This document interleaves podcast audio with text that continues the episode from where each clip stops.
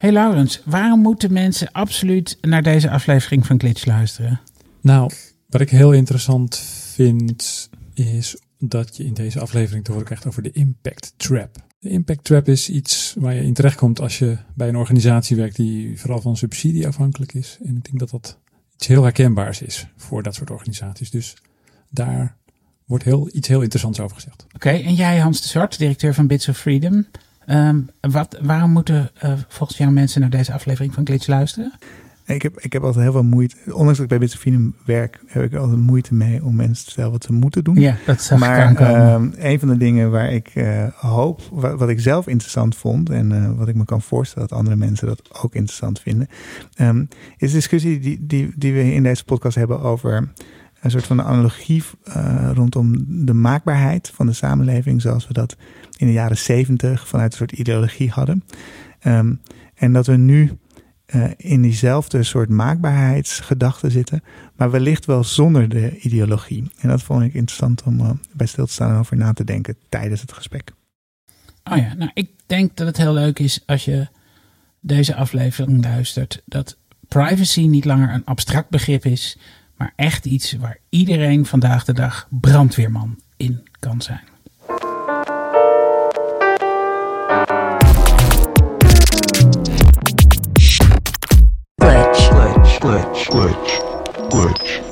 Misschien moeten we even een kleine waarschuwing uh, vooraf doen. Uh, deze podcast kan aanstootgevende taal bevatten. Ik zeg het maar, uh, tenminste als je Apple mag geloven. Want we zijn vorige week uit de Apple Podcast Store, heet het tegenwoordig, geflikkerd. Pot drie dubbeltjes. ja, precies. Want um, ja, ergens in onze titel of show notes stond een woord dat niet mocht. Dus uh, dat betekende twintig afleveringen lang uh, alle tekst doorzoeken uh, waar dat mis zat. Um, ik heb nog even overwogen om, om te zeggen ik doe het niet. Maar ja, je hebt die Apple, dat is toch de Apple, de Apple podcast um, directory is een van de belangrijkste manieren zoals podcasts verspreid worden. Dus vanaf vandaag hebben we een officiële explicit lyrics tag uh, dus uh, ik wil iedereen waarschuwen. Misschien uh, zegt iemand wel een, een, woord. Een woord dat niet mag volgens Amerikaanse normen. Want dat is eigenlijk wat me vreselijk stoort. Um, dat een Amerikaanse techgigant in Nederland bepaalt wat de norm wordt voor de woorden die je mag gebruiken in een podcast. Was ik best wel boos over. Terwijl we in Nederland een prachtig systeem hebben.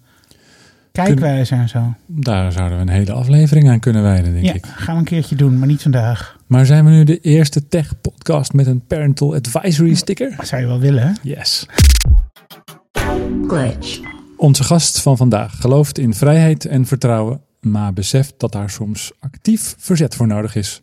Zo loopt hij rond met een fake ID, vertrok van Twitter, maar hij zette zijn agenda en zijn boekenlijst open voor iedereen. Hij stelde één voorwaarde om hier de gast te zijn: dat de volgende gast een vrouw zou zijn. Of minimaal twee. Hij begon ooit als gymleraar in de Bijlmer en hij werkte daarna bij een oliemaatschappij.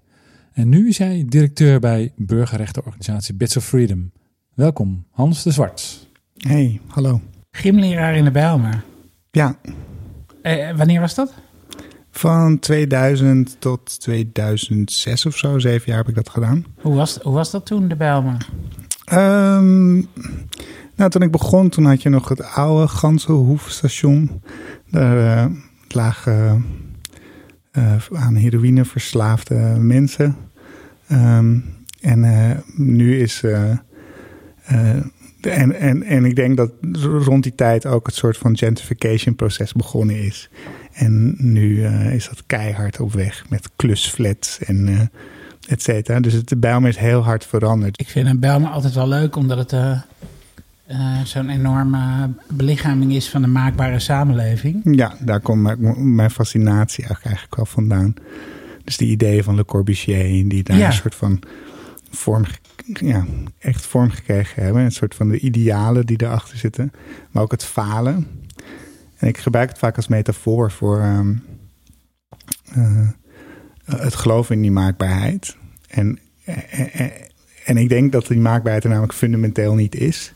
Ja. Maar we denken weer dat hij er wel is door data. Dus we denken, eh, eh, nu hebben we genoeg data om eindelijk te weten eh, wat mensen willen en wanneer ze dat willen. En hoe we ze dat het beste kunnen geven.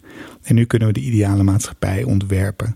En eh, ja, dat zal, dat zal net als die idealen, denk ik, onterecht blijken. En heb je, heb je wel eens onderzocht waarom jij denkt dat het, dat het toen eh, niet lukte? Waarom het toen faalde? Ja, ik denk dat het een fundamentele onderschatting is van de, de complexiteit van de mens Ja. en de mens in relatie tot andere mensen.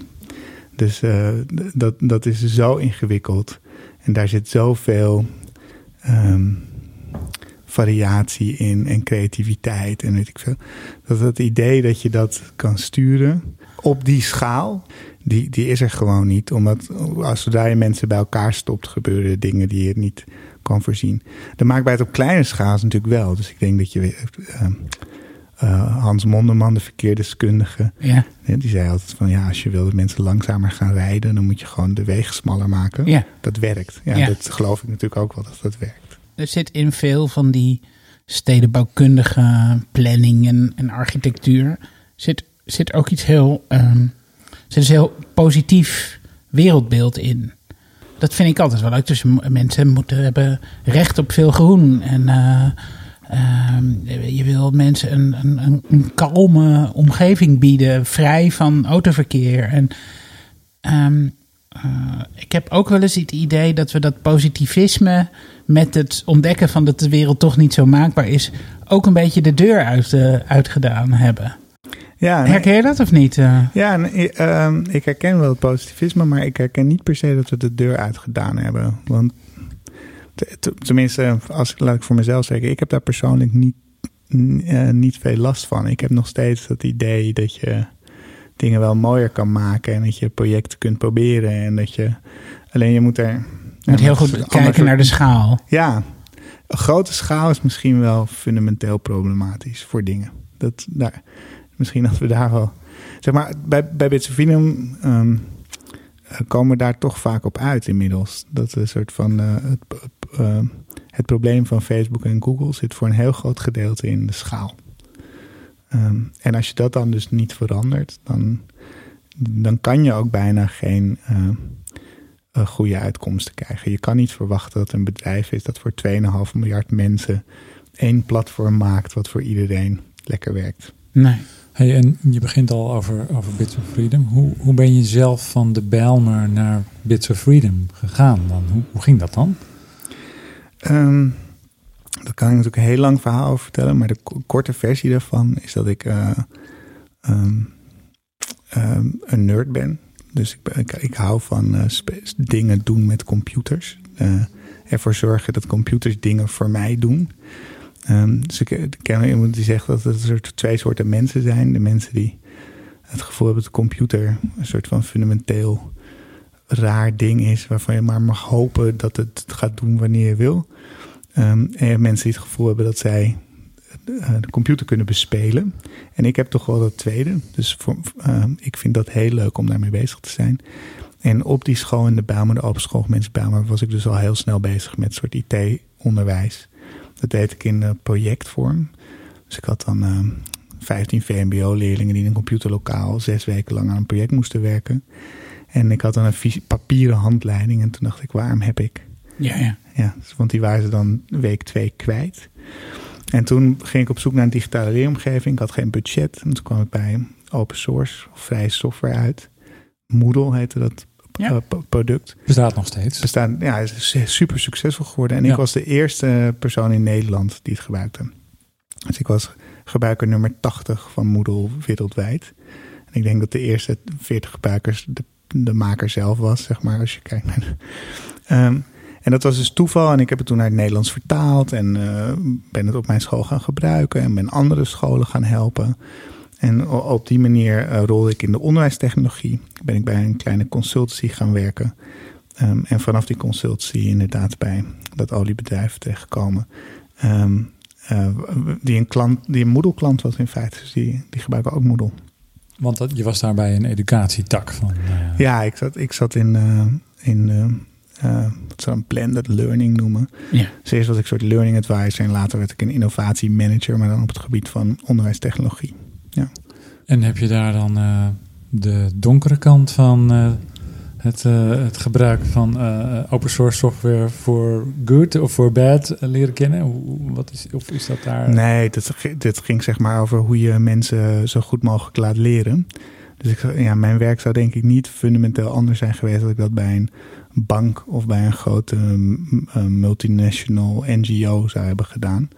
Dus het ging letterlijk om hoe kun je ervoor zorgen dat mensen, als ze iets moeten leren, of het nou een veiligheidstraining is of onderwijs over, eh, weet ik veel, aardlagen ehm, of sales training.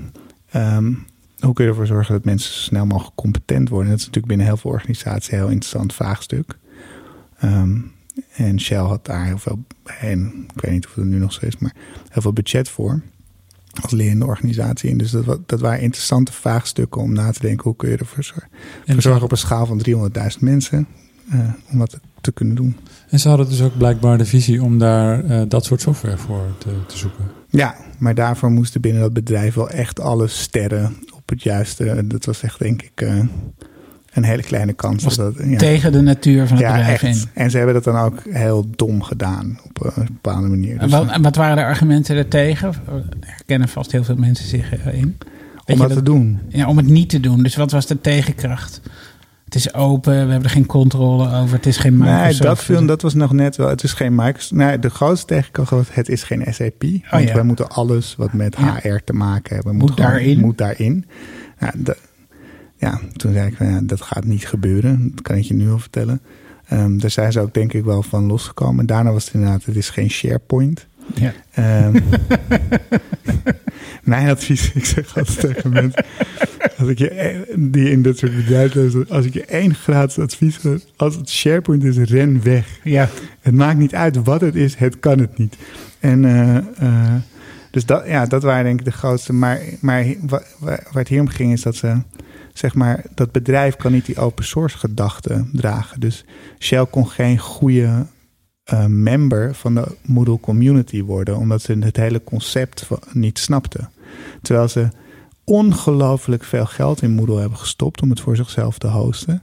Maar op een hele domme manier. Zeg maar dat ze een Accenture uitgegeven in Oh ja. plaats van aan. Oh ja. eh, dus eh, ja, ik vond dat heel absurd. En dan zeg maar dat dan op Microsoft willen draaien per se. Bijvoorbeeld in plaats van op een gewone. Ja.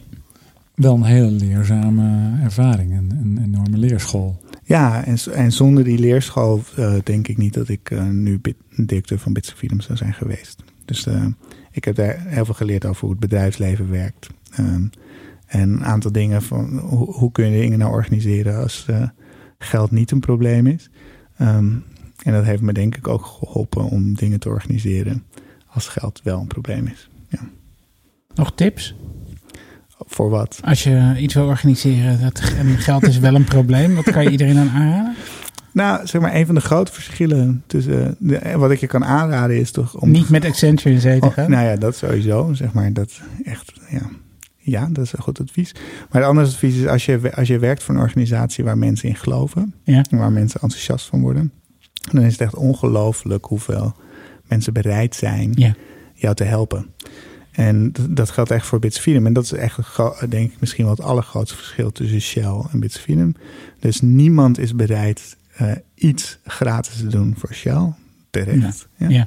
Ehm, sterker nog, als je iets voor Shell doet, dan verdubbel je je prijs, want dat kunnen ze toch betalen. En je moet bovendien 20.000 euro te betalen aan Shell voordat je überhaupt mag offreren. En weet ik, wat is het allemaal gedoe. Ehm, terwijl als je bij Bits Freedom eh, dingen doet, dat, is, dat gaat gewoon. ehm, het, ja, het is echt absurd hoeveel mensen voor ons willen doen, omdat ze ons belang, waar wij voor staan, belangrijk vinden. En dan worden een heleboel dingen heel veel makkelijker, omdat je op goodwill kan rekenen. Ehm, op een manier waar denk ik uh, naderhand iedereen blij van is. Dus mensen voelen zich niet soort van gebruikt door Bits of Freedom. En zou dat dan ook een voorbeeld zijn voor, uh, voor eigenlijk alle organisaties? Of denk je van, nou ja, goed, dat is dan weggelegd voor Bits of Freedom, maar ja, er moet ook gewoon olie op gepompt worden. En, uh... Of denk je dat, dat iedereen uiteindelijk daar wel een voorbeeld aan kan nemen en op die manier zou kunnen werken met die energie? Laat ik het omdraaien. Ik denk dat de grote multinationals zoals Shell geen toekomst hebben ehm, voor gemotiveerde mensen. Kijk, nu is het al zo dat ze, ik geloof dat ze mensen 40% meer moeten betalen voor hetzelfde werk. Dus je wordt per definitie bij Shell 40% overbetaald. En dat is een soort van het afkopen van die cognitieve dissonantie Ja. om binnen zo'n log systeem aan iets te werken waarvan je eigenlijk denkt, ja, ik, ehm, eh, de wereld gaat hiermee ter ziele. Waarom doe ik dit? Ehm, dus, ik, ja, dus, de, dus ik denk dat je als organisatie, en dat kan je op allerlei manieren doen. eh, er zijn er allerlei varianten van mogelijk waarop dat kan. Weet ik veel of het de correspondent is, eh, die, die, die op een soort betekenisvolle manier journalistiek probeert te maken. Of allerlei, allerlei bedrijven die als coöperatie zijn opgezet. Of bedrijven die vanuit een ideologie ehm, zaken proberen te doen. Ik, ik vind dat altijd heel inspirerend. Was dat al zo bij Bits of Freedom eh, voordat jij kwam en stapte je in een warm bad? Of heb je ook Ja, actief de afgelopen jaren... Laten we gelijk even benoemen. Je gaat ehm, weg eh, bij Bits of Freedom hè, per Ja. 1 januari. ja klopt. Ja. Dus Ja. jij- je zegt het is een voorrecht om er te mogen werken en ik doe het tijdelijk. En dat is dus ook letterlijk. Ja, dat is ook letterlijk en dat is ook in het zeg maar, ik, ben, ik ga weg eh, vanuit het belang, van, omdat ik het belang van Bits of Freedom voorop wil stellen boven mijn eigen eh, werkgenot. Want dit is echt een fantastische baan. Maar ik denk dat het heel erg goed is voor NGO's zoals Freedom. We zijn een vrij kleine NGO. Je moet je voorstellen, we zijn met eh tien mensen, Ja. acht FTE. Ehm, ik denk dat het heel erg goed is om zo af en toe van ehm, leadership eh, te wisselen, van directeur te wisselen. Omdat het nieuwe kansen biedt. Dus ik denk dat ik alles wat ik kan brengen, zit nu wel in die organisatie. En die organisatie zal vasthouden wat ze daarvan bevalt. En als we een andere directeur krijgen, dan is dat een kans voor nieuwe partnerships, nieuw netwerk, nieuw. En, ik denk dat het gewoon heel erg goed is. Dus dat is voor mij de reden waarop ik soort van ruim van tevoren, ik denk dat ik dat al een jaar geleden bijna aan het team verteld heb. Ik ga zeggen, ja, per 1 januari stop ik, laten we gaan organiseren dat een opvolger komt. Dus als je nou terugkijkt over die vijf jaar, waar ben je dan trots op dat jij dat aan Bits of Freedom hebt toegevoegd? Of dat je dat hebt kunnen mogen doen? ik ben trots op soort van de organisatie zoals die nu, nu staat. Dus we zijn zes jaar verder. En eh, de, de, ik denk dat de wereld ook in ons eh, domein complexer is geworden. Eh, sterker nog, er zijn allerlei nieuwe factoren. De, het is compleet veranderd eigenlijk. En we staan eh viers overeind. We zijn financieel gezonder dan ever. We zijn groter dan ever. We kunnen meer doen dan ever. Ehm, en we hebben echt een ijzersterk team van mensen die met superveel passie eh, dat doen. En het is ook tegelijkertijd ook noodzakelijker dan ever. Ja, Ehm, gaan jullie daarin mee? Kunnen jullie ook de impact maken die- die nu nodig is? Ja, daar kan je denk ik twee antwoorden op geven. Dus één, niet genoeg. Eh, we, we, zouden met, eh, we zouden tien keer zo groot kunnen zijn of honderd keer zo groot kunnen zijn. En ik denk nog steeds de hele dag nuttig werk kunnen doen. Ehm, aan de andere kant denk ik dat het ons be- best vaak lukt om, ehm, zoals je in het Engels zegt, te punch above our weight. Dus eh, ik denk dat we voor de, de maat die we hebben, op een bepaalde manier best wel een dominante positie in het maatschappelijke debat over privacy en vrijheid van communicatie hebben. En omdat we eh, soms sneller kunnen zijn, kunnen we wel echt effect hebben. Dus ik vind een mooi voorbeeld. ehm, wat recent mijn collega Evelyn Austin, die overigens ook mijn opvolger zal zijn, heeft gedaan waarin ze aantoonde dat Facebook loog tegen de Tweede Kamer. Ehm, dus Facebook zat in een soort hoorzitting, zei eh, het is niet meer mogelijk om vanuit het buitenland in een ander land politieke advertenties te doen. Nou, dat was een soort van een vrij makkelijke factcheck voor ons. Ehm, daar hebben we een soort videootje van geproduceerd. Dat lukt dan om op nieuwsuur te komen. Dan, wordt nou, dan komen er kamerreacties, kamervragen. Komt de minister met een soort plannetje van aanpak. En er is een hele soort dialoog ontstaan opeens. Die gaat over de rol van eh, Facebook in onze democratie. Ehm, dus dat soort dingen lukken wel. De discussie over privacy is vaak moeilijk omdat het een heel abstract ding is. Hè? Je kan er moeilijk tegen zijn. Heb je het gevoel dat het tij nu daarin aan het veranderen is? Heb je het gevoel dat het nu makkelijker is om over die abstracte dingen te praten dan, laten we zeggen, vijf en een half jaar geleden? Ja, dat denk ik wel. En, in, dus, en ik denk dat er twee soort van super grote nieuws-events zijn geweest die, dat, die daar een, echt een verschil hebben gemaakt. Ja. Dus eerst zijn de Ja. Snowden-onthullingen. dat was midden 2013. Ehm, en dat zorgde voor een ander soort bewustzijn over de geheime diensten, de macht van de staat. Een soort van iedereen die altijd als paranoia werd gezien over wa- wat, dit soort diensten kunnen, die had opeens gelijk. En het was Ja. nog erger dan we dachten. Ja. En we kwamen er ook achter dat eh, Google en Facebook als soort voorportaal voor de Amerikaanse geheime diensten functioneren. Ehm, en dat heeft heel veel impact gehad op de discussie. Ehm, en het tweede ding, en dat is vrij van recenter, dat is denk ik het Cambridge Analytica schandaal Ja. met Facebook. Begin vorig jaar. Ehm, waar, en sindsdien zitten, ze, zitten die grote techbedrijven in wat ze een techlash noemen. Hè? Dus die, Ja. die, zijn, die zijn echt op een eh, achtervoet gezet. Ehm, en het heeft echt een ander soort discussie opgeleverd. Ik, ik merk dat. eh, ehm, nou ja, jullie noemen jezelf, geloof ik, Recovering Techno Utopians. Utopians. Ja, Of, ja, ik zou Techno Optimist misschien. Dus het ehm, ik denk dat er nog weinig eh, Techno Utopians eh, over zijn. Eh, die, die, die, die hoor je toch wel wat minder. Ja, dat Singularity Kamp. Het is stil in het Singularity Het Kamp. stinkt. Singularity Kamp, ja precies. Ja, wat onze vorige gast Robert Wendt vorige week nog zei. Hè? eh, de, de, het is, eh, vroeger was je moeder trots op je als je bij Facebook werkte. Ja, nee, niet meer. En sterker nog, zeg maar, eh, iedereen die bij Facebook werkt, laat zijn kinderen niet Facebook gebruiken. Dat vind ik ook wel een soort van eh veldteken. En Robert Wendt had het ook, wat ik een hele interessante ontwikkeling inderdaad ook vind over die soort van het protest binnen deze bedrijven. Dus vor- vorige week hebben Google-medewerkers aan de organisatie van San Francisco Pride gevraagd om Google eruit te gooien. Niet omdat, eh, ehm, eh, eh, weet ik veel, um, um, LBQ, LBQTIA+, ik denk dat ik het nu goed heb gedaan, mensen ehm, slecht behandeld zouden worden binnen Google. Maar omdat ze producten maken Ja. waar die mensen slachtoffer eh, van worden. En dat is natuurlijk, dat is wel echt, eh, als je eigen medewerkers eh, Ja. dat doen, dat, dat, ja, dat zegt wel iets. Dan word je een soort Shell. Ja, maar zelfs de medewerkers van Shell doen dat niet. Die tanken niet bij de Texaco. Nee, want dat, dat scheelt ze 25% Ja. korting. maar, nee, maar die, die, die, de- nou ja, ik denk niet dat ze de lef zouden hebben. En ook niet, in Shell zit, niet, zit een soort compliance cultuur waardoor je dat niet zo snel zou doen. En ik heb nog nooit zoveel mensen tegengekomen die geïnteresseerd zijn in duurzame energie dan binnen Shell. Maar ik zie niet, zeg maar, Shell-medewerkers een protest leiden Nee, tegen de, de- gemeente waarin ze zeggen: hoezo laten jullie Shell, mijn werkgever, hier een kantoor hebben? Of zo. Dat is, Hey, wat ik, wat ik eh, leuk vond, wij, wij, wij lazen jouw, eh, jouw, jouw Godwin-lezing. Mhm. eh, onder andere op de correspondent. Ja. Wat ik een hele leuke beeldspraak vond, was eigenlijk jouw, jouw, de lijn die daarin naar boven komt, de oproep die je daarin doet. En dus we hebben eigenlijk weer, zoals bij de aanslag op het bevolkingsregister in de Tweede Wereldoorlog, hebben we nu eigenlijk ook weer verzetshelden nodig. Ehm, en Snowden noem jij dan zo'n Ja. verzetsheld.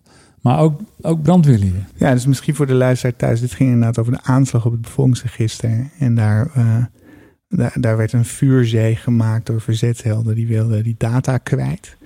En die hadden een dealtje met de brandweer dat ze dat niet te snel zouden blussen. Maar eh, eh, juist zouden proberen om nog meer schade aan te richten.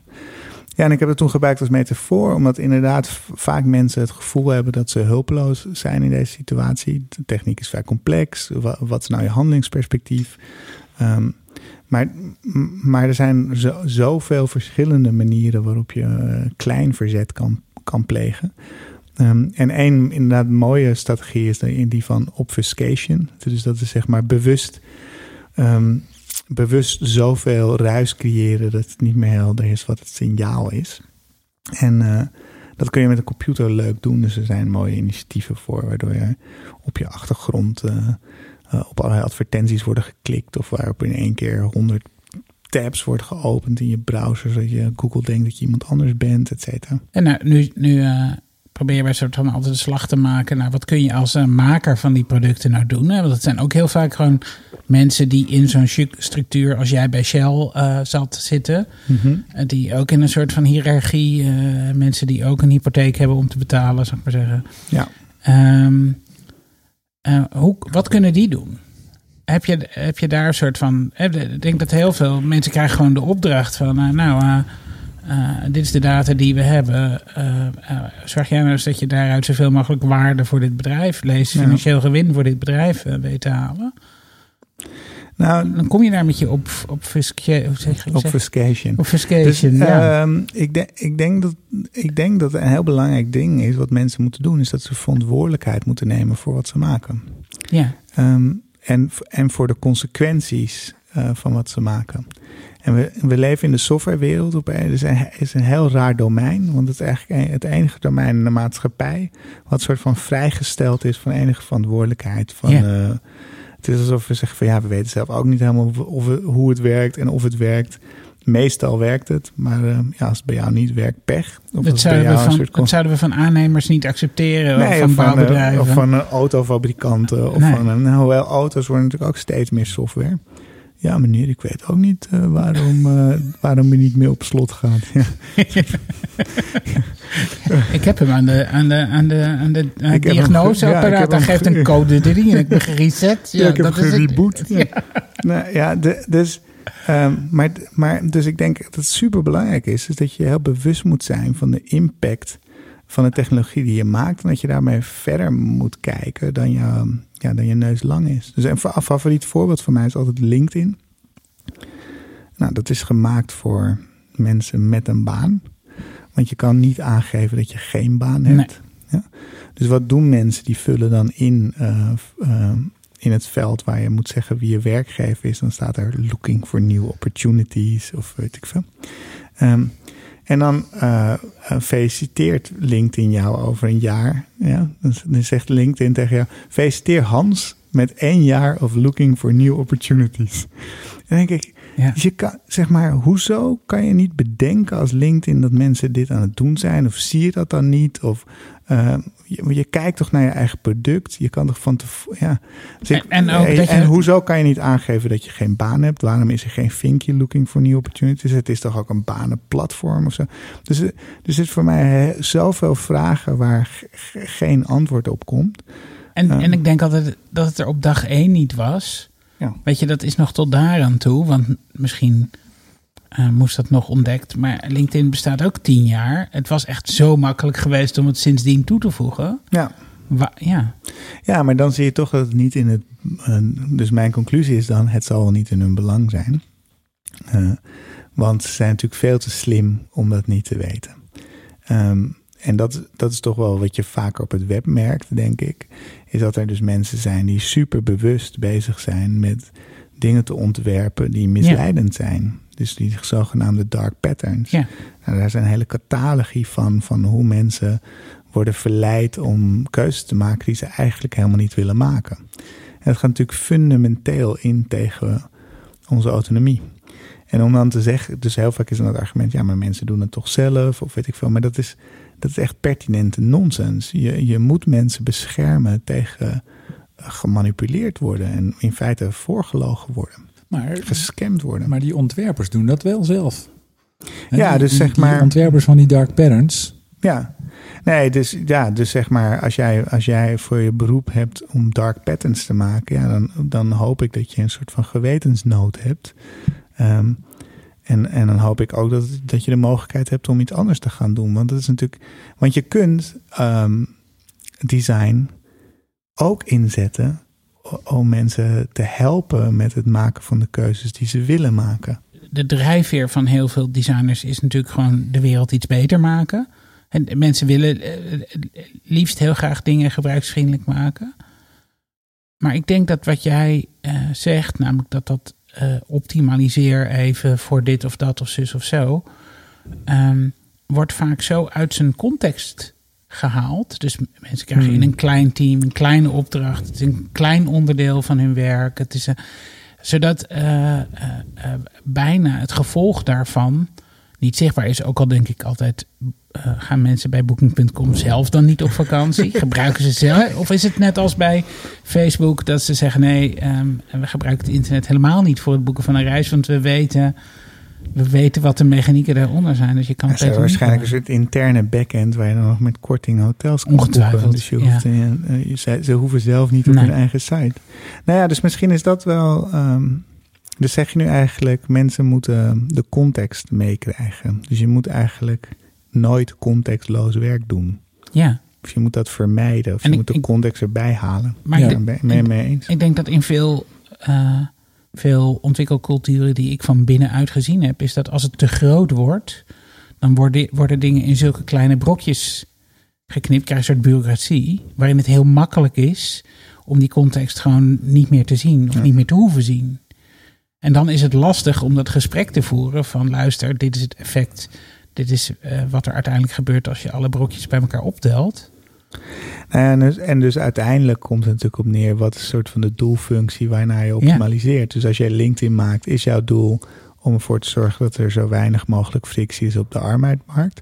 Of is jouw doel dat mensen zoveel mogelijk data inleveren, zodat jij zoveel mogelijk eh, geld aan kan verdienen? En dan afhankelijk daarvan eh, kom je natuurlijk op andere designkeuzes uit. Ja, ja. En dat, dus dat is ook een beetje.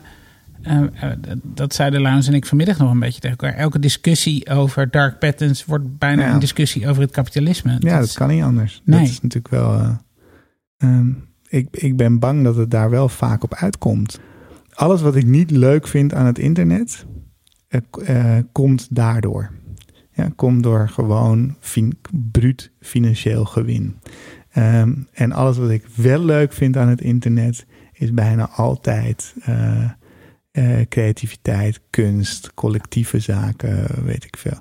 Dus eh, ja, de, ehm, Ja, en, niet alleen financieel gewin.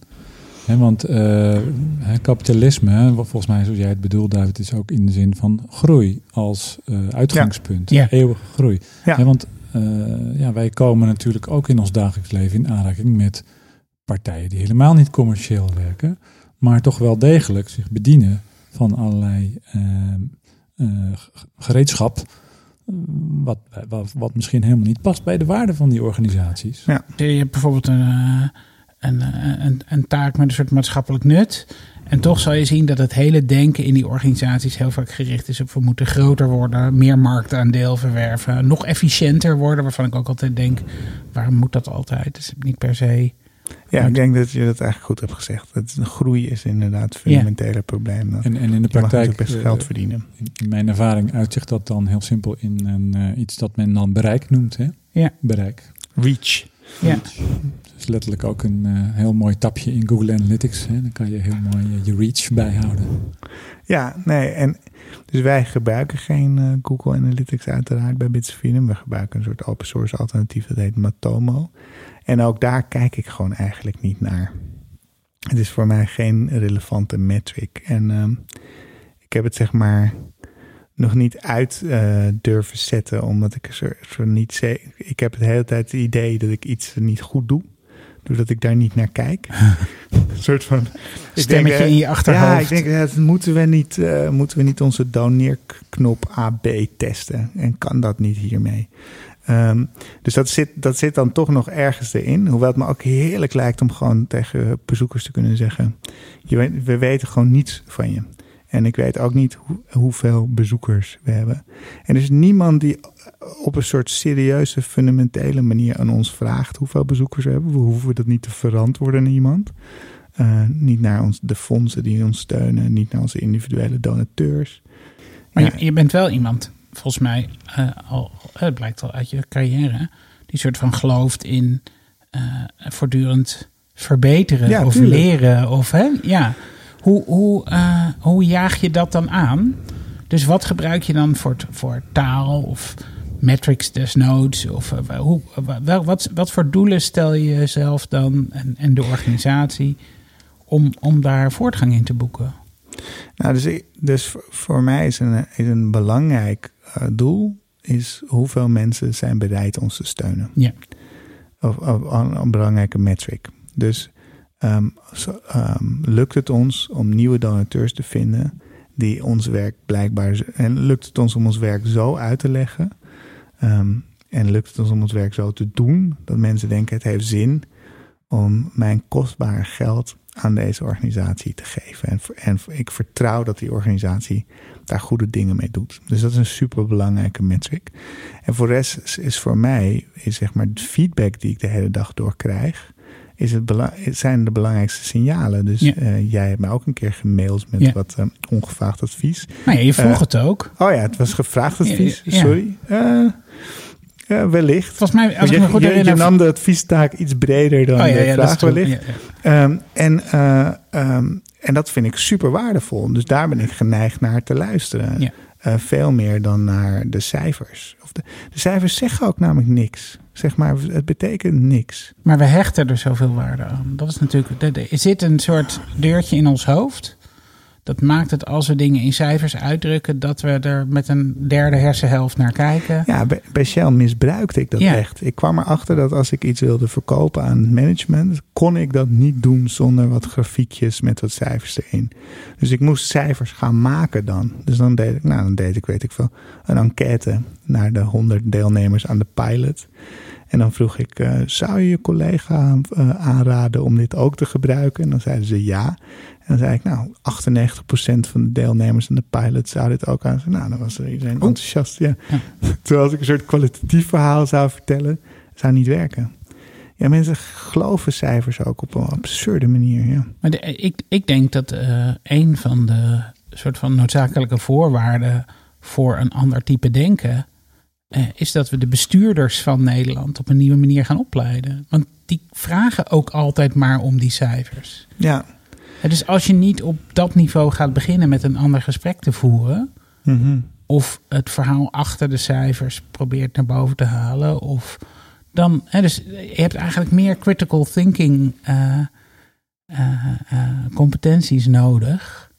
Ja, dus daar, daar, daar was ik ehm, toen ik me bezig hield met leren binnen organisaties. Ja. Ik, ben, ik, ik heb zeg maar te lang in het onderwijs gezeten om ehm, eh, het onderwijs als oplossing van dingen te zien. Dus heel vaak willen mensen de maatschappij veranderen. En dan, dan zeggen ze, ja, nee, dan moeten we dus aan onze kinderen de- iets anders gaan uitleggen. Terwijl het onderwijs is volgens mij, als je er goed naar kijkt, is een reflectie van de maatschappij. Dus je krijgt eigenlijk de kinderen die soort van de maatschappij van dit moment, wat we relevant vinden. Een soort van als of hoe je het ook wil zien. Dus, dus ik heb zeg maar, de, de, de, eh, verandering bereik je niet door de opleiding te veranderen. Dat gebeurt volgens mij echt andersom. Maar ik was wel altijd bezig om eh, wat ik dan noemde reflective practitioners te proberen te maken. Dus ik, en dat is misschien ook wat advies aan designers. Wees een reflective practitioner. Dat betekent, eh, denk echt na over wat je doet. En reflecteer de hele tijd op je eigen werk.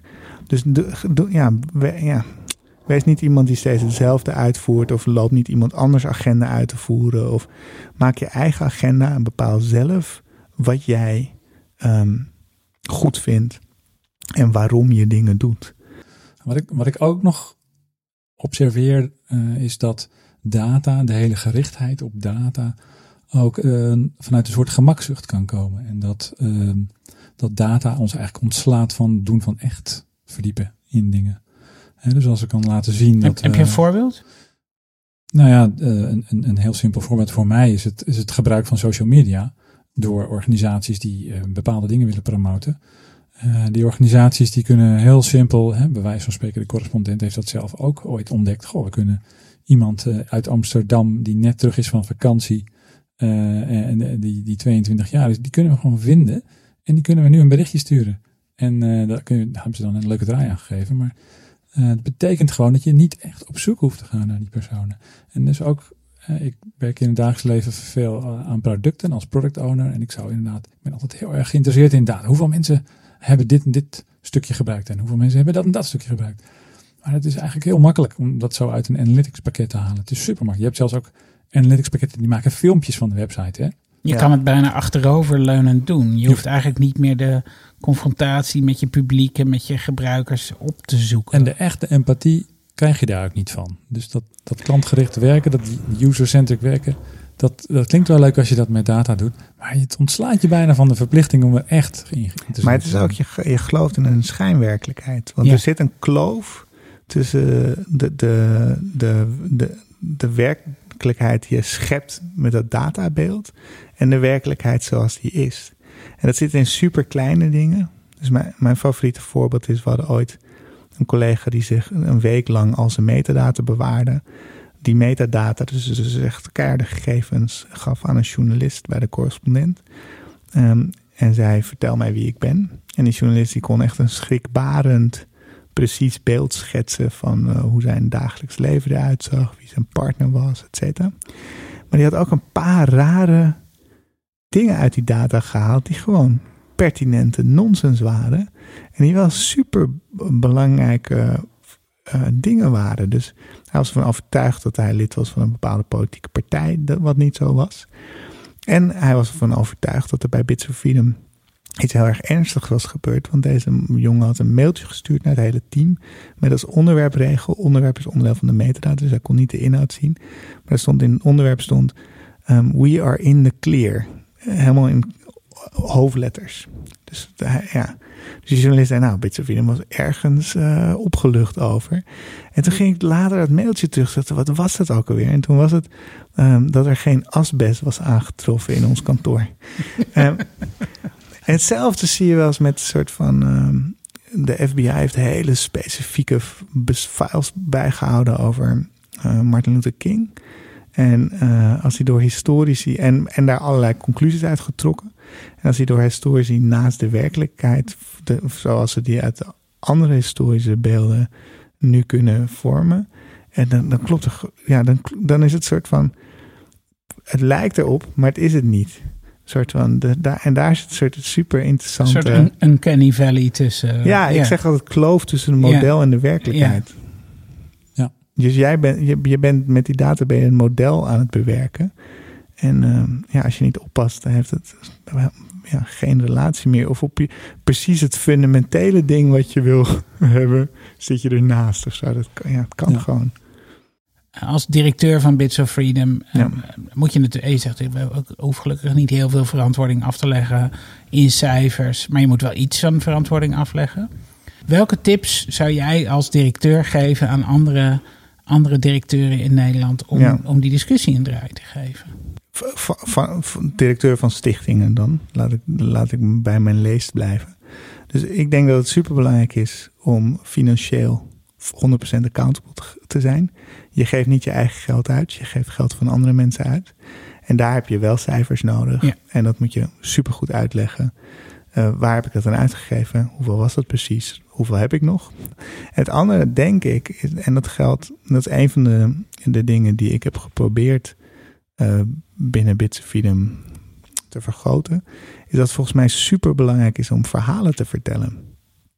Ehm, en, eh, en als die verhalen maar aannemelijk genoeg zijn over die impact of over die, eh, dan, dan kan dat werken. Dus ik kan een heel mooi verhaal vertellen over hoe we de sleepnet g- gestopt hebben.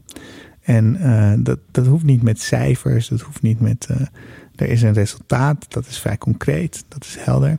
En, ehm, en, en ik kan niet precies hard maken welk deel van het resultaat aan Bits of Freedom te danken is, maar ik kan daar wel een aannemelijk en inspirerend verhaal over vertellen aan onze donateurs. En ik hoop dat ik dat een aantal keer gedaan heb. En ik zou dus andere organisaties adviseren om dat ook te doen, voor zover ze dat nog niet doen.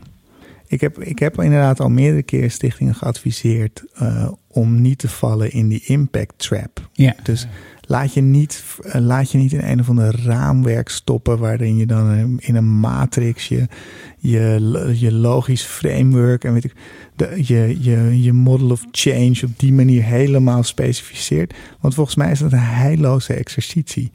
Eh, de exercitie zelf zal vast iets opleveren, zoals de meeste. Je zal vast even beter nadenken over hoe je je werk doet en weet ik veel. Maar ik denk ook dat het. Ik denk eigenlijk dat je die moeite beter ergens anders kan besteden. Ja, wat is de impact trap precies? Nou, dat je steeds vaker wordt gekeerd. Dus er zijn wel eens ehm, eh, fondsen die dat aan uh, Bits Freedom vragen. Kun je je impact kwantificeren? Ja. Dus dan moet het kwantificeerbaar gemaakt worden. Ehm, ja, dat is al eh, beter dan dat ze zeggen, kan je je aantal likes even voorspellen? Nee, maar, ja, maar het komt wel neer op een soort van eh, hoeveel moties zijn er ingediend. En, Ja, eh, ja, ja. Zeg maar, ik, ik denk dat dat bijna Impact in hetzelfde is. kamervragen gemeten. Ja, impact ja. in kamervragen. Of in, en, En, ehm, maar, en dan, wat zeg je dan? Zeg je, sorry, doen we niet. Houden we Nou, niet bij, vinden we niet belangrijk. ik probeer altijd zoveel mogelijk pushback te geven. Dit is niet, zeg maar, de relatie met fondsen is niet een relatie waarin je alles te zeggen hebt. Maar ehm, het is mij toch best wel vaak gelukt om eh, dat op een andere manier te laten doen. Of, of om te zeggen, goh, zullen we gewoon naar onze donateurs kijken bijvoorbeeld. En, en die andere manier die gaat dus ook over vooral open zijn over je financiën en, en goede verhalen weten te vertellen. Dat soort, Nou ja, kijk, je moet je werk goed doen. Dus je moet gewoon eigenlijk laten zien, ik doe er alles aan om met de middelen die ik heb, heb ik bepaalde keuzes gemaakt. En die keuzes maak ik met een bepaalde strategie. Dit is die strategie. En ik, en, en ik kom op voor deze dingen. En aangezien er veel meer werk is dan we kunnen doen, beperken we ons op deze manier. Kijk, waar al één ding waar het misgaat met impact, is je, je- er is geen, eh, het is geen AB-test. Want je Nee. hebt alleen maar wat er is gebeurd. Ja. Dus je hebt nooit hoe zou de wereld eruit zien als Bits of Freedom er niet zou zijn. Dus dat probeer ik wel eens aan mensen uit te leggen. Van ja, we, we hebben deze wet, is er toch doorgekomen of deze. Maar je hebt eigenlijk geen idee hoe deze wet eruit zou zien als er niet de publieke druk zou zijn die Bits of Freedom uitoefent op, op, het publieke debat en op de Kamer en op het parlement en op ministeries, et cetera. Ehm, ik, en ik weet gewoon door het werk wat we doen dat, dat, dat die impact super reëel is.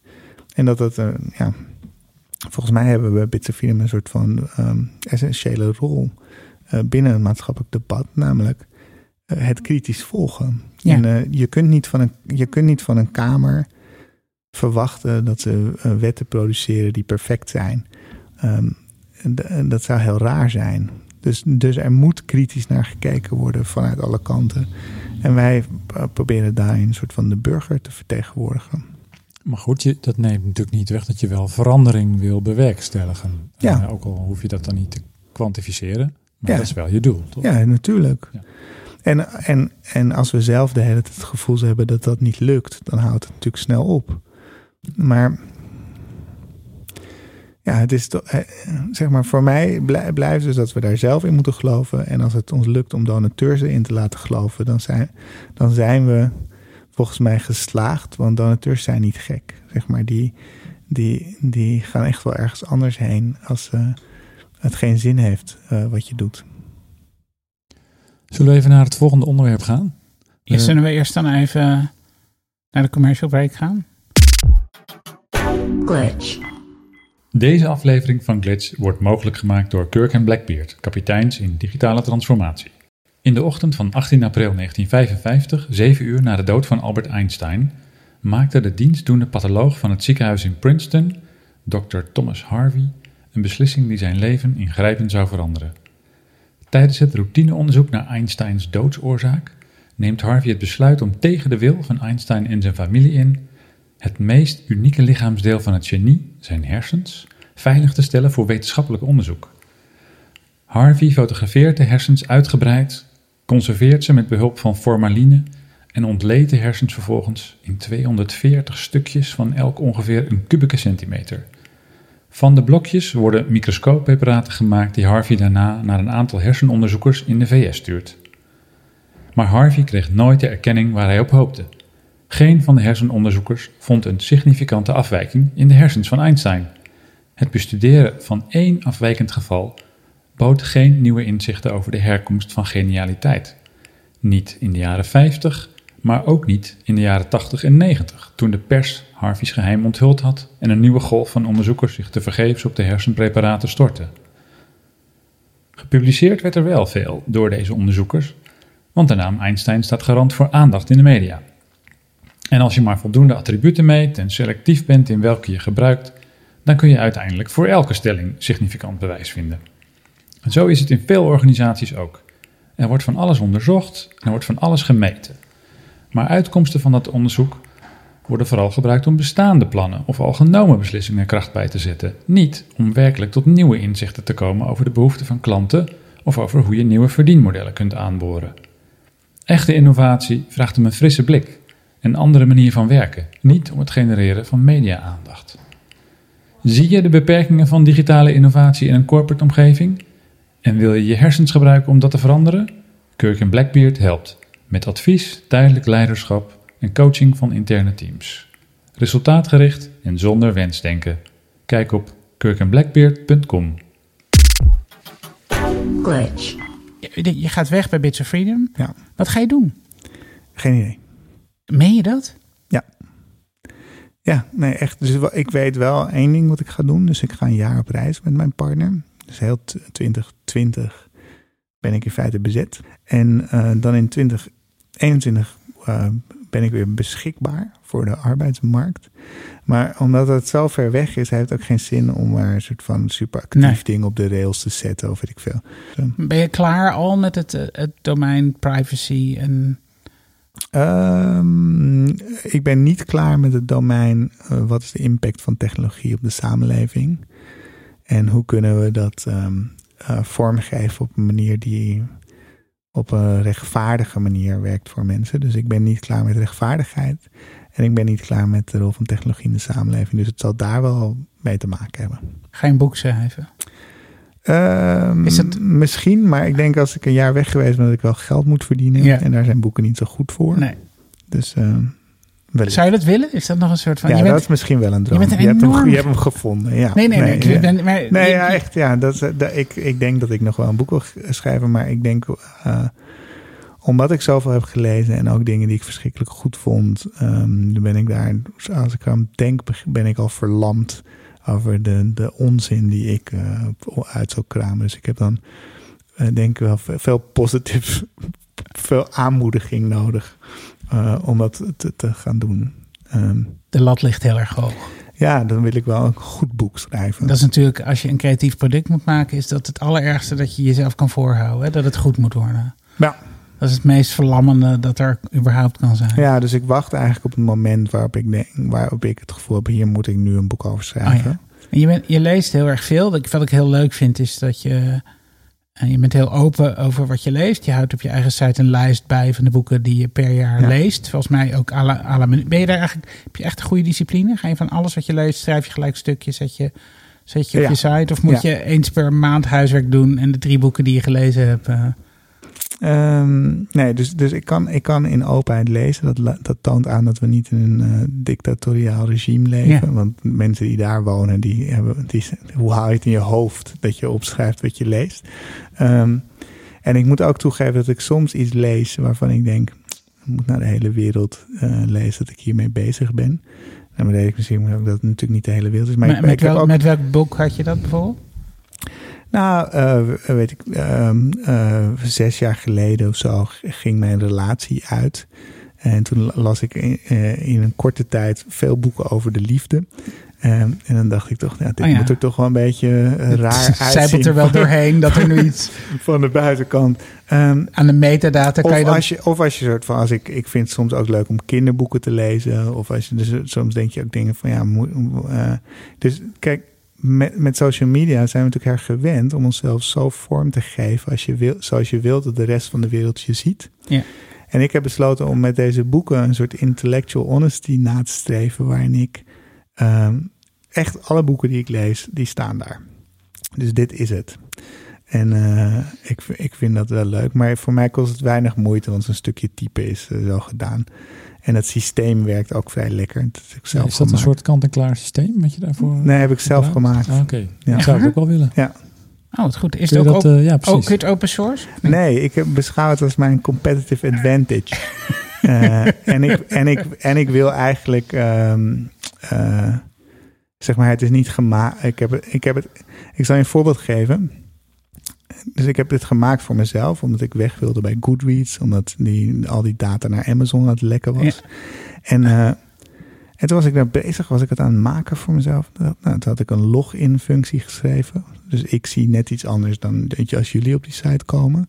Ik heb ook nog notities per boek bijvoorbeeld. Ehm, En toen, toen eh, bedacht ik, moet ik eigenlijk een log-uit functie? Toen dacht ik, waarom?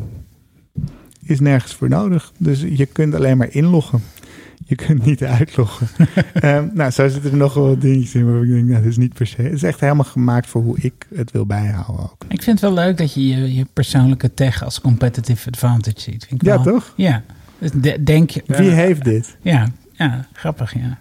Ben je ook wel in een, in een bevoorrechte staat dat je dat ook kan maken voor jezelf, toch? Er zijn niet zo heel veel mensen die dat kunnen. Eh, nee. Het wordt wel steeds makkelijker. Maar En ik, nee, en ik zou willen dat meer mensen het kunnen. En ik zou ook altijd iedereen stimuleren om het te proberen. Maar het is niet iets waar ik, wat ik zeg maar als advies aan anderen kan geven. Van, eh, doe dat. Ja, nee.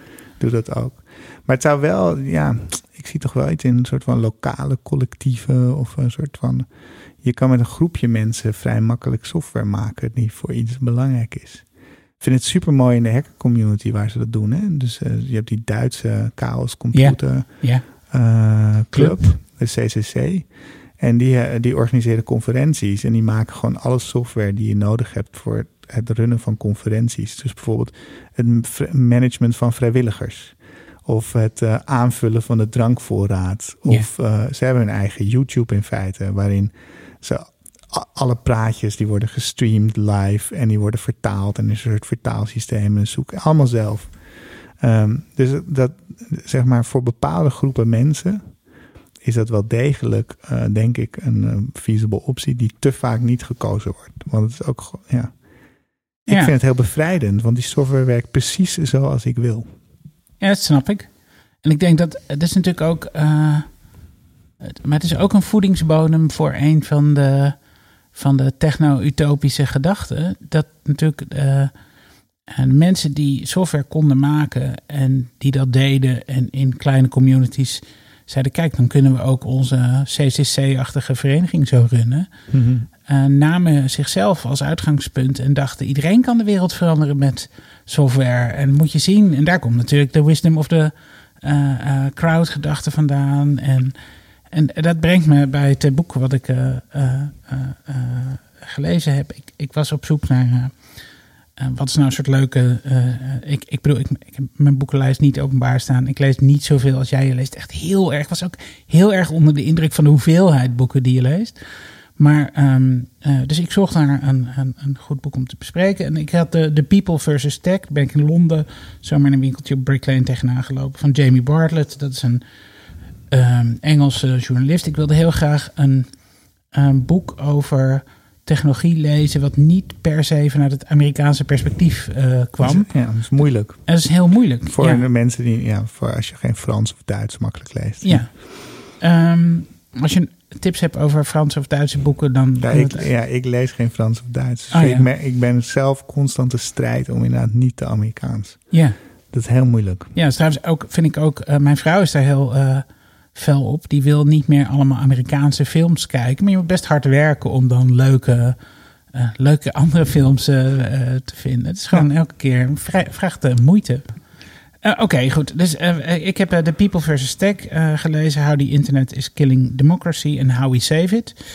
Ehm, eh, Jamie Bartlett is een Britse journalist. Heeft onder andere BBC-documentaire Secrets of Silicon Valley gemaakt. Waarin hij eigenlijk ook als een soort afwisseling tussen een, een heel techno-eager eh, iemand die trots is dat hij eh, getuige is van de nieuwste snufjes, zeg ik maar zeggen. Zijn neus om de hoek steekt bij techbedrijven en tegelijkertijd ook heel bewust is van de, van de gevaren daarvan. Ik denk dat dat medegeleid heeft tot het schrijven van dit boek. Eh, en die zegt van, het, is, het boek zelf is, eh, wordt ook echt benoemd als techlash literature. Dus de, de, Ja. eh, het is al echt exemplair. Er is nu een heel nieuw genre eh, ontstaan. En ehm, om te beginnen denk ik, ik zou het boek niet per se aan heel veel mensen willen aanraden. Laat ik daar maar eens mee beginnen. Ik vond het een, zoals zoveel boeken die ik gelezen heb, die toch heel erg een gevoel van de tijd willen aanraken, raapt het heel erg veel dingen bij elkaar. Hè? Dus eh, eh, hij zegt nou, eh, we leven in een nieuwe panopticon. Dus mensen zijn voortdurend in alles wat ze doen zichtbaar. Eh, eh, eh, eh, het feit dat... het gevaar van manipulatie van informatie zo groot is dat beïnvloedt ons als mensen. Vertrouwen we onszelf nog genoeg om morele beslissingen te nemen? Ehm, uh, de information overload heeft een ontzettend uh, effect op ons. Uh, berichten worden, social media berichten worden heel erg op het reptiele brein af, afgestemd. En eigenlijk de andere logische, rustige, kalme manier van denken. daar besteden we eigenlijk helemaal geen aandacht aan. En omdat de politiek nu de logica van social media is gaan volgen. Dat is eigenlijk, vind ik, in de core van wat hij zegt. Omdat de politiek en met name Trump uh, en de Brexit-campagne zich zo gericht hebben op die uh, uh, extreme, omdat het dat zo goed scoort. Hè? Dat zijn de wetten van social media, daar weet jij altijd alles over. Toch, dat is toch wat. ja. ja, social media zijn tweaken naar de uiterste. Want die race to the bottom ja. of the reptile brain. Hè? Precies. Ja. Nou, dus dat, dat zegt hij. Um, en hij zegt omdat de politiek die logica volgt, um, zie je dat het lastig wordt in het midden. Nou, dat zien we volgens mij ook in de verkiezingsresultaten. Dus tot zover kun je zijn gedachtegang uh, prima volgen. Um, nou, dan uh, is er een soort zelfversterkend effect, omdat we ook de politici allemaal technologie inzetten om dat te meten. Hè? Dus dan weet je, kun, kun je al je berichten, eh, boodschappen, kun je AB testen. Dus weet nou, dat is allemaal zelfversterkend. Um, en dan maakt hij een soort sprong in het boek en dan uh, doet hij een soort stap vooruit van, uh, oké, als dat de situatie nu is. En dan extrapoleert hij wat gebeurt er als AI, wat als de robots de boel overnemen, wat, tot wat voor maatschappij leidt dat, wat als die techbedrijven nog groter worden. Wat, wat, wat doen die uh, monopolies voor ons? Wat als cryptotechnologie dezelfde groep mensen eigenlijk een nieuw privilege geeft, namelijk de handel in geld ook nog eens naar zich toe trekken en de hele financiële markt kunnen beheersen. Um, en dan zegt hij, nou ja, er zijn dus eigenlijk twee vormen van toekomst. Namelijk dat wat we dachten dat er zou zijn, en door technologie nieuwe nieuwe periode van vrijheid. Of uh, het totale omgekeerde gaat gebeuren. Namelijk autoritaire leiders proberen uh, law and order en control uh, met harde hand te handhaven. dit is eigenlijk de hele boek. En dan sluit hij af met de 20 ideeën om democratie te redden. En eigenlijk vind ik die 20 ideeën het meest interessante aan het hele boek. Ja. Uh, en dat is gewoon simpele dingen die we hier ook altijd bespreken. Own your opinion. Uh, fight distraction. Dus het feit dat je je niet in die social media laat zuigen, maakt dat je tijd overhoudt en je hersens uh, in orde houdt om dingen op een kritische manier te blijven bekijken. Uh, hij noemt, ik zal een paar, ik zal ze niet allemaal noemen. ook overheidsingrediënten. Het is een soort mix van persoonlijke dingen die je kan doen. Smash your echo chamber.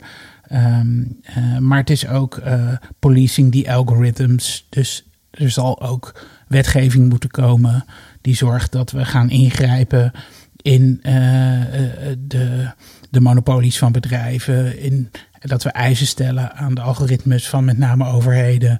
Dat we daar inzicht op krijgen. Uh, hij zegt, je moet eigenlijk de politie veel beter in de gaten gaan houden. Want die gaan zich van nog meer technologie bedienen. Dus moet het eigenlijk nog veel helderder zijn met wat voor beroepsprocedures. Het zijn eigenlijk allemaal hele zinnige, transparante uh, dingen. En dan zegt hij in zijn twintigste argument: Oh ja, en als we nou ook nog eens. Uh, uh, het bestuur, het openbaar bestuur beter willen maken. Ja, daar zou je dan ook wel weer van heel veel technologie gebruik kunnen maken. En daarmee haalt hij zijn hele boek, wat mij betreft, onderuit met het twintigste hoofdstuk. Toen dacht ik echt, nou ja. Toch nog weer technologie als de oplossing. Ja, vond ik echt, democracy. Ja, ja, ja. Dus ik vond het interessant. Ah, hij kan hartstikke goed schrijven. Dus het, het leest best wel lekker. Um, ik zal nog een heel uh, kort fragmentje doen, wat ik interessant vond. Hij zegt: uh, Part of the deal of living under a democracy is that we give up certain individual liberties in order to secure other collective rights, most obviously security. The rise of crypto anarchy means that government might soon struggle to hold up their end of this bargain. The reason this is so important is because I suspect future technology will increase further the ability of small groups of individuals to do great harm, which means the authorities will need greater power, not less. Het contract dat wij als burgers met de overheid hebben is gebaseerd op dat de overheid controle heeft, terwijl de ons veilig houdt. en veilig houdt. Terwijl eigenlijk de technologie die er potentieel aankomt en waar we nu misschien contouren van zien, eh, eh, het inzicht heeft om super ondermijnend eh, te zijn en die veiligheid eigenlijk te verstoren.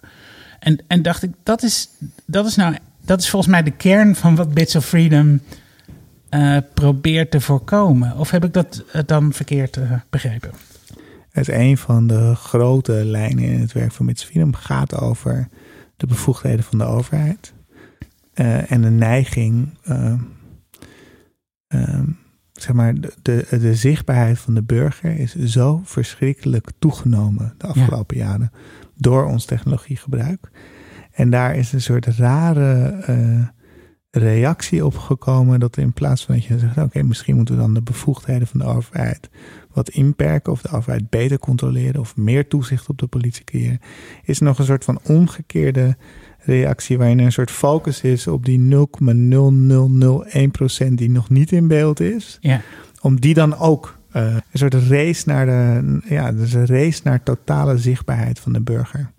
En ehm, ja, ik vind dat een heel heftig proces, omdat ik niet zo goed zie waar het stopt nee. omdat eh, elke, het is een bijna een soort salami-tactiek. Dus elke keer is best verdedigbaar. Waarom je nog, het is wel handig als de politie camera's van winkeliers kan overnemen wanneer ze er zin in hebben. Of, dus het van, Ja, maar, dus- maar dus als je naar de van- grotere context kijkt. Het is ja, als je naar de grootste context is, is een soort van wanneer houdt dit op? Dus waar, waar trekken we wel de grens waar we zeggen, hmm, dit wordt, dit wordt eh, ja, oppressive. Dit Maar- wordt, eh, Maar eerder concludeerden we nog dat als we dan individuele developers of designers advies willen geven en Ja. zeggen, van, dus die moeten zich ook niet op kleine incidenten. eh, Nee, dus wij, wij proberen als Bits Freedom constant dat grote verhaal te vertellen. Ja. Dus we proberen het constant uit te leggen. maar dat is proberen mis- na te denken. voor tien man op een land van, wat is het, 17 miljoen inwoners, is het misschien eh, wel een hele grote taak. Ja, gelukkig zijn we niet alleen. Nee, nee, nee, maar het gaat niet om jullie en dat jullie. Nee, het, het- maar nee, w- hebben ja, niet het- behoefte aan iets wat, eh, wat eh, groter is? Moet de overheid eigenlijk niet zelf zijn eigen ehm, ethics board eh, inrichten of een eigen mechanisme waarmee die controle. Ja, dus et- eh, ethics vind ik een gevaarlijk Ja, woord in deze context. Want ik, op dit moment wordt het vooral gebruikt om eh, eh, slecht gedrag wit te wassen. ja. Wa- dus zeg Maar hoe zou jij het noemen? Begrijp je wat ik bedoel? Ja, ik denk het wel. Dus je, ja, je zou willen dat je, dat je als overheid een, ehm, een nationale conversatie organiseert over de rol van technologie in onze democratie. Ja. Ehm, ehm, en daar op een hele fundamentele manier eh, probeert eh, naar te kijken. En ik denk ook wel dat we dat gaan doen. Alleen, nou ja, in de vorige aflevering, wat was het? 48 jaar of zo tussen het begin van eh, een technologische ontwikkeling en een soort van het eindpunt. Dat geldt hier natuurlijk ook. Dus een van de interessantere boeken die ik de afgelopen jaar gelezen heb, is het boek over surveillance capitalism van Suzanne Zuboff. En een van de argumenten die ze daarin maakt, is dat ze zegt: we zijn eigenlijk pas aan het begin van begrijpen wat dit is. En het gaat dus ook even duren voordat we de reactie daarop kunnen formuleren. En zij maakt een analogie naar de industrialisatie, waarin ze zei van ehm, die, die, die liep eventjes vooruit op zeg maar de mensenrechten. ja. Het duurde even voordat we door misschien toch niet kinderen naar de fabriek sturen. En misschien toch niet. Dus daar regels voor opstellen.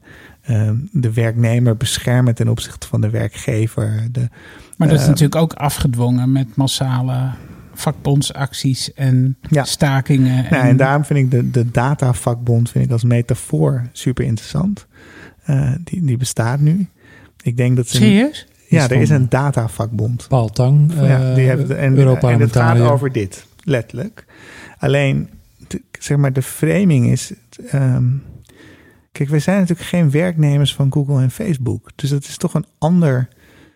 En dat zegt Suzanne Soeboff ook. Je, je, bent niet, je bent niet het product. Je bent zeg maar het karkas wat achtergelaten wordt... nadat je leeggefroten bent. Dus zeg maar, er is niet... eh, zeg maar, jij bent de collateral...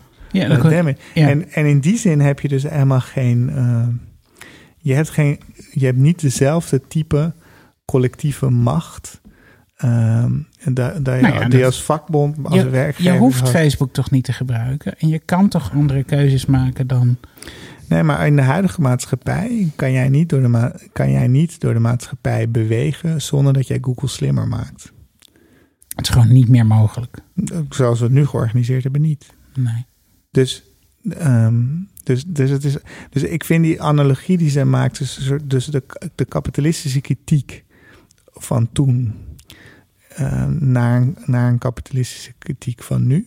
Maar er, er zijn wel parallellen, maar het is niet hetzelfde. En als je, je kan niet zeg maar Marx op vandaag leggen en dan denk je, nou dan komt het, eh, dan komen we ergens. Maar- ik weet niet of we daar ooit Maar ergens mee een vorm van wat massalere bewustwording en verzet is er wel nodig. Ja, dat lijkt me wel. Ja, Ja, het is natuurlijk niet voor niets dat vakbonden eh, misschien in betekenis kwijt zijn geraakt. Dat was misschien ook iets wat bij een bepaalde tijd hoorde. Maar dat wij nu als individu alleen staan tegen hele grote clubs, Ja. dat, dat is wel een probleem. En we moeten ons verenigen. maar dat Maar was dan- in maar de dan- middeleeuwen ook een probleem. Maar dan moeten we wel wat vaker, ehm, eh, moeten we wel wat vaker echt last hebben van wat deze bedrijven doen. En zeg maar, ehm, ehm, nou ja, misschien dus de Brexit is last, kan je framen als last hebben van Facebook. Ehm, Ja, je en, kan en ook de- zeggen. Dus zo begint dat bewustzijn te ontstaan. Ehm, maar ik denk ook dat we wat ge- ge- geïndividualiseerde pijn nodig hebben voordat mensen in actie gaan komen. En zeg maar, ehm, als ik jou oprecht vraag, hoeveel, hoeveel pijn heb jij van Google? Hoeveel leed heb jij door Google geleden? Zal- ja, ja. de- dus ehm, Ja, maar ik niet. En, maar ik ben me wel bewust van het feit dat ik eh, bevoorrecht ben daarin. Ja. Eh, maar ik zie, eh, als je. eh, dus als je op eh, de New York Times had een. eh, in hun dagelijkse podcast, The Daily, hadden ze vijf afleveringen over populisme in Europa. Europa, en ja. daar zochten ze de eh, eh, Yellow Vests op in Frankrijk. mhm. En eh, en nou, de- weet je, dat, je, dat is echt zoiets. Ik was me wel bewust van dat het speelde, maar eigenlijk de echte motieven eronder kende ik ook niet echt. Totdat je die interviews hoort met mensen die daar al weken kamperen, op zo'n, misschien wel maanden kamperen op zo'n rotonde en er elke keer naartoe terugkeren. En die vertellen gewoon over hoe hun leven de afgelopen jaren is veranderd onder druk van globalisering. Onder druk van datzelfde geglobaliseerde, geliberaliseerde. eh, en, en, en, en daar willen ze tegen in opstand komen. Ja. Het grappige is dat we dat populisme noemen, maar ik geloof eigenlijk dat de utopisten in. Hè, dus de, de, de, de groene bevoorrechte elite in Nederland en dat de populisten heel veel hetzelfde willen. Alleen misschien naar andere oplossingen of een andere invulling zien. Ja, en ik hoop dat je dat zeg maar, dat je dat soort argumenten tegen, tegen die globalisering kan maken zonder dat je daar super xenofoob van wordt. Ja. En, ehm, Ja, ehm, oh, racistisch Ja. eh, van wordt. Eh, want anders hoef ik het niet. nee, nee, nee, nee, ik ook niet. Maar, eh, ja, maar als je geconfronteerd wordt. Dus als je wel dag aan dag geconfronteerd wordt met de gevolgen van die verandering. En die gevolgen betekenen dat eh, mensen in Polen jouw werk hebben overgenomen. Of het nou hier is, Ja. of in Frankrijk is. Of dat dat werk verdwenen is naar, naar, naar China. Of eh, dat het gewoon eh, veel moeilijker is om van je salaris je gezin te eten te geven. Of Nou ja, dus ik denk dat er dus, dus dat op dit moment hebben de mensen die eigenlijk eh, niet het vermogen hebben om de strijd te voeren, omdat ze aan het overleven zijn, die hebben hier al het meeste last van. Ehm, maar die moeten we wel een beetje zien als eh, de Canaries in de kolenmijn. ja, Omdat we, omdat we door de jaren heen geleerd hebben dat alle technologie die door de overheid of die eh, door dit soort bedrijven worden uitgeprobeerd, die worden eerst in de marges voor de mensen die eh, geen verzet. Maar die, ja, die, dat komt wel een keer bij ons. De mensen die. eh, nou en ik vind ook dat we een, een noblesse oblige. eh, ja, nee, ik vind ja, dat wij, wij kunnen het zien. wij, wij, wij kunnen de materie begrijpen. Dus iedereen doet altijd over ja, de elite. Maar vroeger was de elite mensen die overzicht hadden over de wereld omdat ze veel kennis hadden. Ja. Eh, of omdat ze eh, vrijgesteld waren van werken in fabrieken, omdat ze zich dat konden permitteren. Of omdat ze toevallig geboren waren met veel geld. Maar eh, dat bracht verplichtingen met zich mee. Dat, je bevoorrechte positie bracht ook verplichtingen met zich mee. Ik zou het heel fijn vinden als mensen die nu in die bevoorrechte positie zitten ook die rol weer op zich willen nemen. En dat hoeft niet bevoogdend te zijn, maar wel eh, eh, dat iedereen eh, op zijn minst vrijwilliger wordt bij Bits of Nee, maar Ja, nee, ja eens. Iets, iets daarvan inzet om, om, om dit tijd te helpen keren. En niet alleen maar denkt, I've got mine, fuck you. Ja, ja nee, nee, graag. dat, lijkt me, dat lijkt me heel goed. Dus natuurlijk wel het soort van hoe zichtbaar is dat leed. Dus eh, eh, in welke mate zijn we geïsoleerd van de zelfkant van de maatschappij? Ik denk eh, in hoge mate. Ja, Dus die, die, dat, is, dat is zoveel van dat leed is helemaal niet zichtbaar. Dus zeg maar de slachtoffers van Siri, dat systeem van de overheid, die gewoon eh, mensen bij voorbaat verdacht maakt, bijvoorbeeld. Ehm, die, ja, die kom ik niet tegen in mijn eh, dagelijkse leven. Of die, die zou ik echt op moeten zoeken. En dat geldt natuurlijk voor heel veel mensen. Dus de, de, eh, de, ja, daar is natuurlijk ook de kloof met de gele hesjes. Eh, Nee, dat is ook eh, volgens mij eh, wat Jamie Bartlett bedoelt met break out of your echo chamber. Dat is, dat is ook onze verantwoordelijkheid, toch? Dat, Ja. we, dat we wel met die mensen in contact komen. En dat- Ja, dat- nee, ja, eens. Maar de- ook dat vergt dus, zeg maar, je moet niet alleen een reflective practitioner zijn, je moet ook een reflective leven leiden. En eh, eh, als, ja, dat, zou, dat, dat zouden we wel meer moeten doen. En ik denk dat ik het met Jamie Bartlett eens ben als hij zegt dat de huidige eh, technologie-ecosysteem daar niet per se voor helpt. Dus je moet ook actief binnen dat ecosysteem eh, keuzes maken die tegen de defaults ingaan eh, om dat te kunnen doen. Wij sluiten meestal af met niet alleen maar ellende en erg, hè, maar ook met sprankjes hoop. Ja. Ehm, David, wat is jou de afgelopen tijd opgevallen? Nou, ik heb, eh, de, de vakantie komt eraan en ook mijn eh, vakantie. Dus misschien eh, duurt het iets langer voordat de volgende aflevering daar is. Ehm, eh, en ik sta ook in vakantiemodus. En daarom sloeg, ik zag een filmpje van een man en die heeft een rock skipping robot gebouwd. Dus steentjes gooien, steentjes ketsen. Dat weet je wel, hè, wat dat is. Keilen, of dus ja. keilen, keilen, Oh ja. En dus je staat aan de waterkant en je probeert, eh, je pakt een kiezelsteentje of een, een steentje wat er ligt. En je wil dat hij zo vaak mogelijk stuitert over het water. En er was een duidelijke, eh, volgens mij een vader die met de kinderen op vakantie was. En die van de hele vakantie een project maakte van hoe kunnen we, kunnen we uitvinden hoe dat werkt. Kunnen we dat doen? En die heeft het allemaal gefilmd. En die heeft eh, de succesfactoren voor goed keilen. Namelijk eh, de, de hoek van inslag moet 20 graden zijn. Eh, je moet hoog beginnen. Eh, gewicht van de steen zit een soort. Ja, Moet ze niet moeten te zwaar, moet niet te nee, licht. Ze moeten niet te licht zijn, want dan vielen ze, gingen ze omkeren. ja, hè? en dan moet een soort platte. Er moet ook een platte kant aan zitten. En dan uiteindelijk weten ze dan een machine te bouwen. nou, wat een soort van spectaculair die steentjes lanceert. Maar ik- kreeg er helemaal een heel fijn vakantiegevoel van. Dus ik zal linken. Ga je dit doen? Eh, ja, dit ga ik zeker doen. Ja. Ik ga een beetje zo. eh, ga ik als het. Ja, ja, ga ik doen. We zitten in Spanje in de bergen. Het zal wel een meertje ergens ook zijn. Gaan we zeker even een moment eh, keilen. Lijkt me heerlijk. Jij, Laurens? Wij- Ben jij iets. eh, Nou, ik, eh, ik was toevallig op de site van Bits of Freedom. Eh, Mhm. En eh, ik kwam daar inderdaad eh, iets tegen wat jij net al noemde. Waar ik even heel blij van werd. En dat is dan in dit geval wel iets technologisch. Eh, hè, eh, technologie gaat eh, de huidige problemen niet oplossen. Maar maakt het af en toe wel weer heel grappig. En heel duidelijk hoe leuk technologie ook kan zijn. En jij noemde het al. Het gaat over dat eh toeltje wat eh, Mozilla ontwikkelde. TrackDis. Ja. Trackdis.link. Ehm, het, eh, het, het tovert naar keuze eh 100 tapjes tevoorschijn in je browser. Je kunt ook nog kiezen wat voor tapjes dat zijn. En dus, eh, Hoezo je kiezen? kunt, Wat- wat? eh, nou, je, als je naar die site gaat, als je naar TrackDis gaat, dan kun je bijvoorbeeld kiezen op een aantal profielen waarvan je wilt dat hij daar 100 tapjes van opent. Ja, Dus ik kan- doomsday, ik kan doomsday prepper zijn. Echt waar? Ik had Ja. dus op eh, influencer geklikt. Oh ja. En eh, dan opent hij 100 tapjes met beautyproducten. En wat er dan gebeurt is dat eh, die allemaal natuurlijk eh, een tracker hebben. En die gaan allemaal voeden, allemaal eh, het eh, Google voodoo poppetje van mij, eh, wat bij Google leeft. En eh, die wordt plotseling getuned naar een, een beauty lover. En merkt hij het verschil? Nou, ik, ik heb je ad- een adblocker. ja, en ik heb je adblock. En, en, en nog een heel grappig detail. Het werkt niet in Firefox. Nee? Mozilla, door Mozilla ontwikkeld. Ja, de, de beveiligheidsinstellingen van, van Firefox waren zodanig dat je niet 100 tapjes mag openen.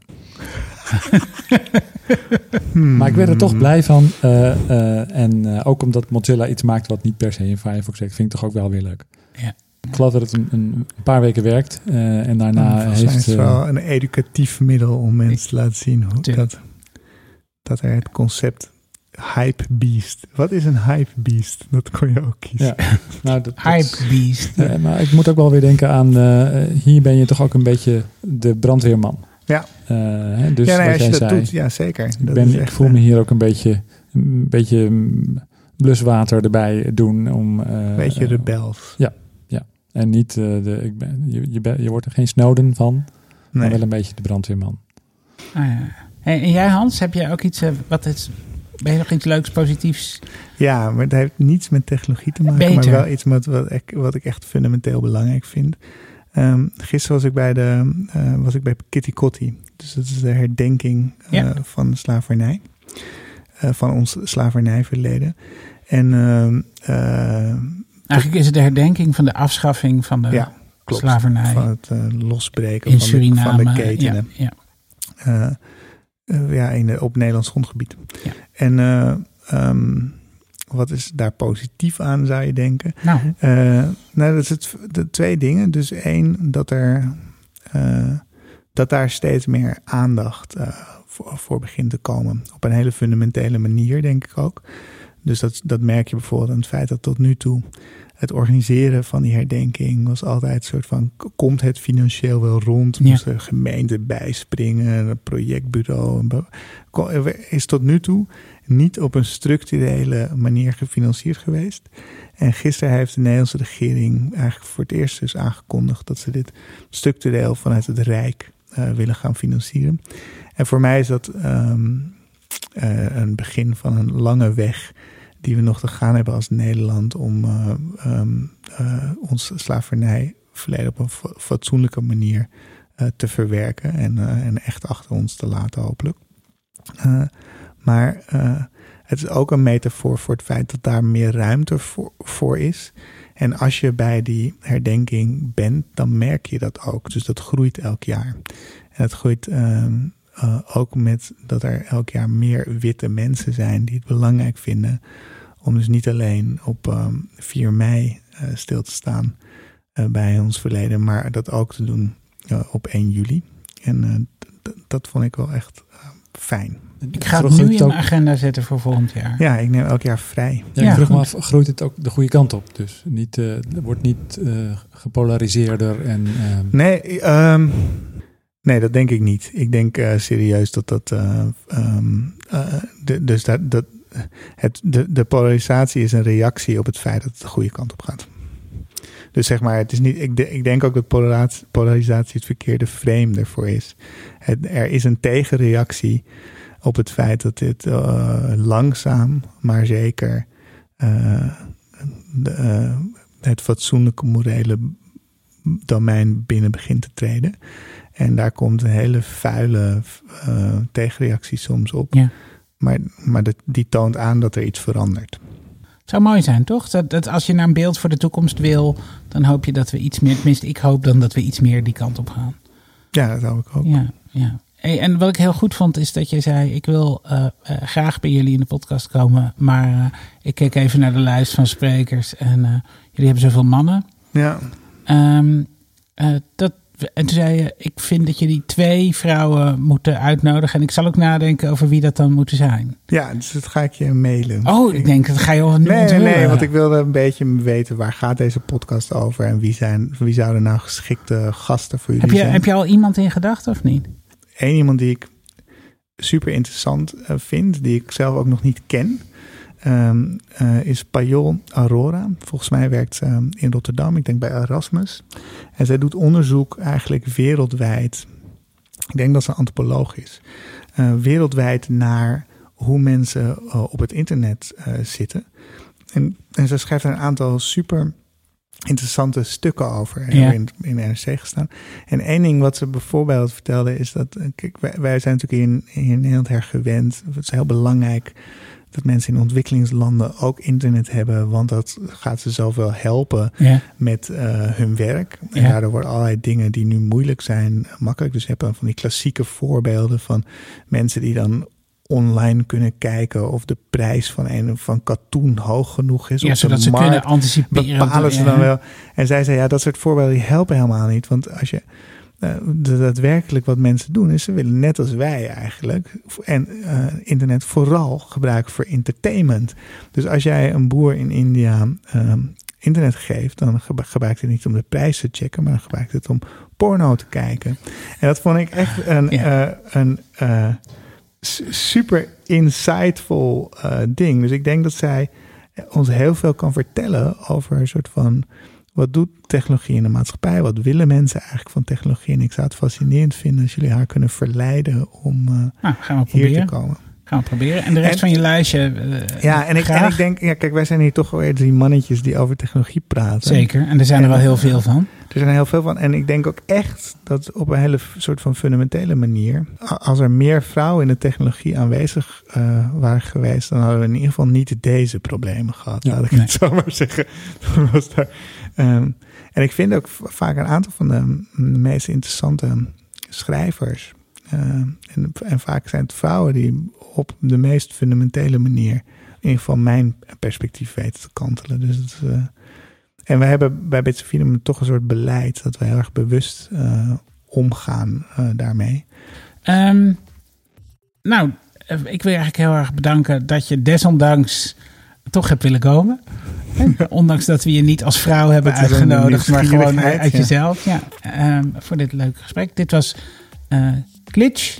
Glitch wordt gemaakt door Laurens de Knijf, die als het draadloos op Twitter door het leven gaat. Daar kan je hem vinden. Er staat ook meer eh, op eh, eh, glitch.show, onze site. Kan je alles over Laurens vinden, als je dat zou willen. En natuurlijk door David Linsen, die door het leven gaat als Ed David Linsen met dubbel S.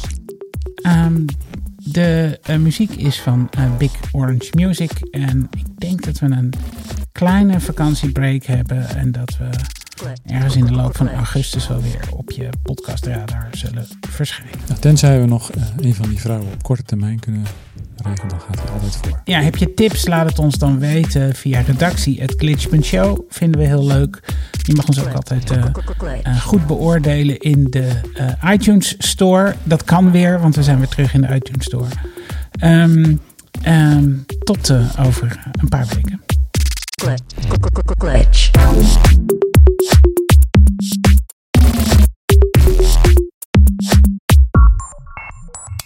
Deze aflevering van Glitch wordt mogelijk gemaakt door Kirk en Blackbeard, kapiteins in digitale transformatie. Echte innovatie vraagt om een frisse blik, een andere manier van werken, niet om het genereren van media-aandacht. Kirk en Blackbeard helpt met advies, tijdelijk leiderschap en coaching van interne teams. Resultaatgericht en zonder wensdenken. Kijk op kirkandblackbeard.com.